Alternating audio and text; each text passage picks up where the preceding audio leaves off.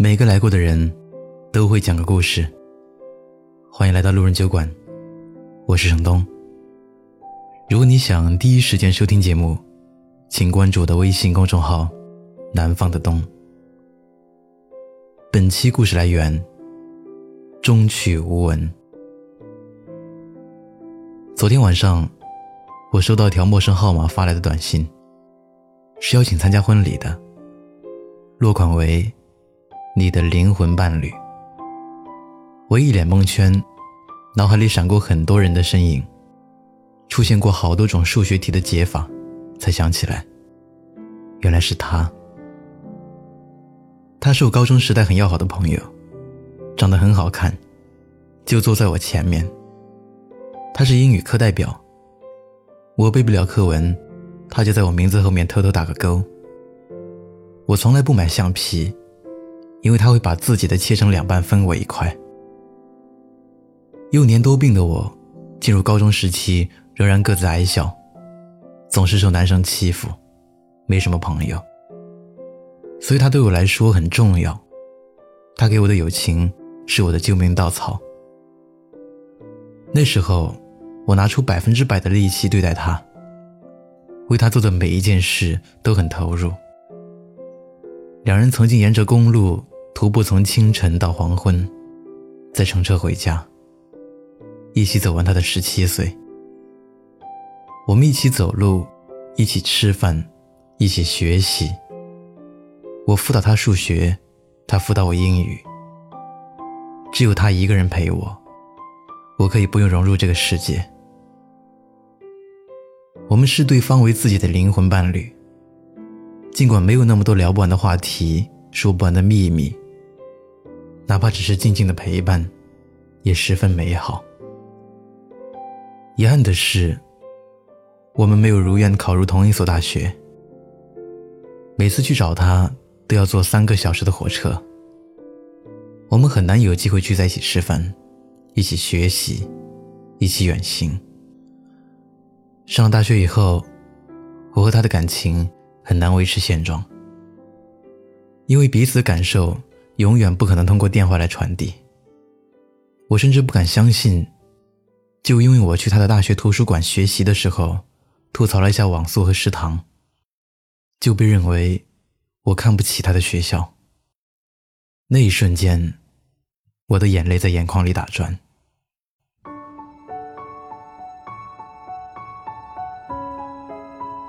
进入大三以后，我很少去找他，但是只要他有事找我帮忙，我基本都是不假思索就去帮，却常常感到费力不讨好。他的毕业论文三番五次找我修改，我熬了好几个通宵查资料，他似乎觉得都是应该的，只会嫌我速度慢。我四处奔波找工作。在火车站找不到住处的时候，一脸茫然。他不会修改考试报名的照片，再次找到我。我让他等我安顿好再去网吧改，甚至我还没说完，就听到他脱口而出：“算了，我去找别人吧。”一副不耐烦的样子。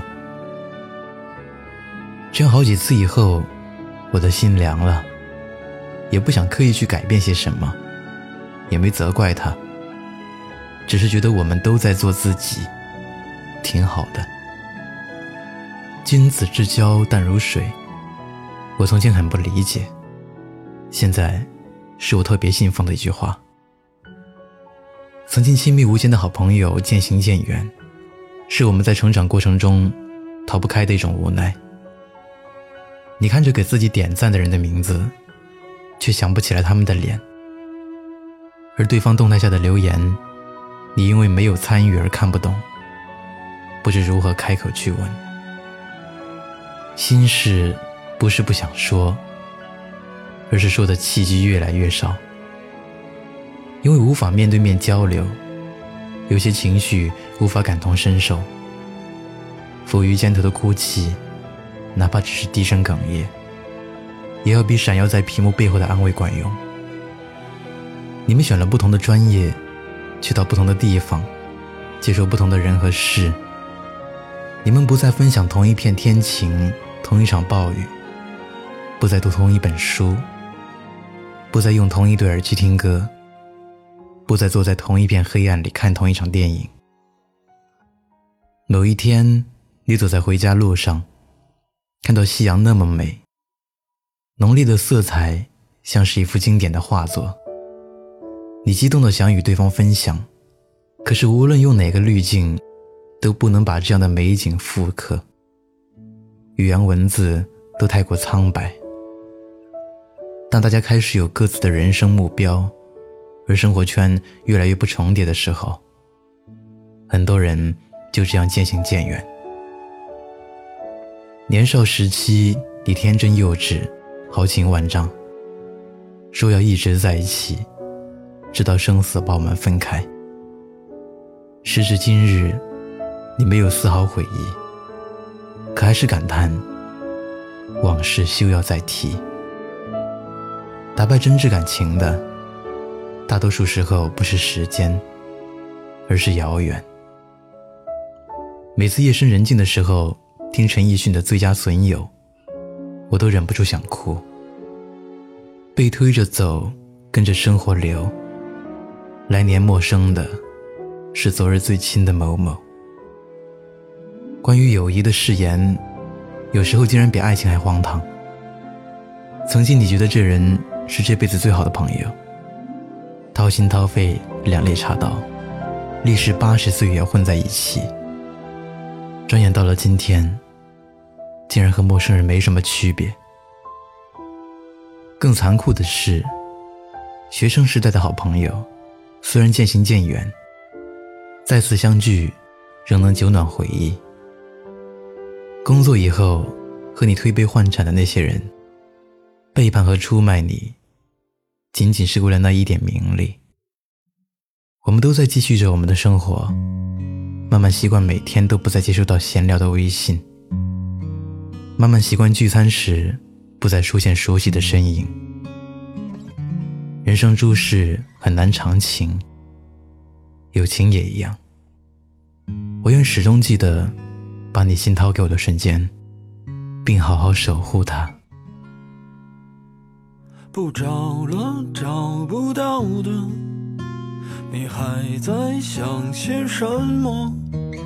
这世界已经疯了，你就别再自找折磨。别找了，找不到的，上帝已如此忙碌。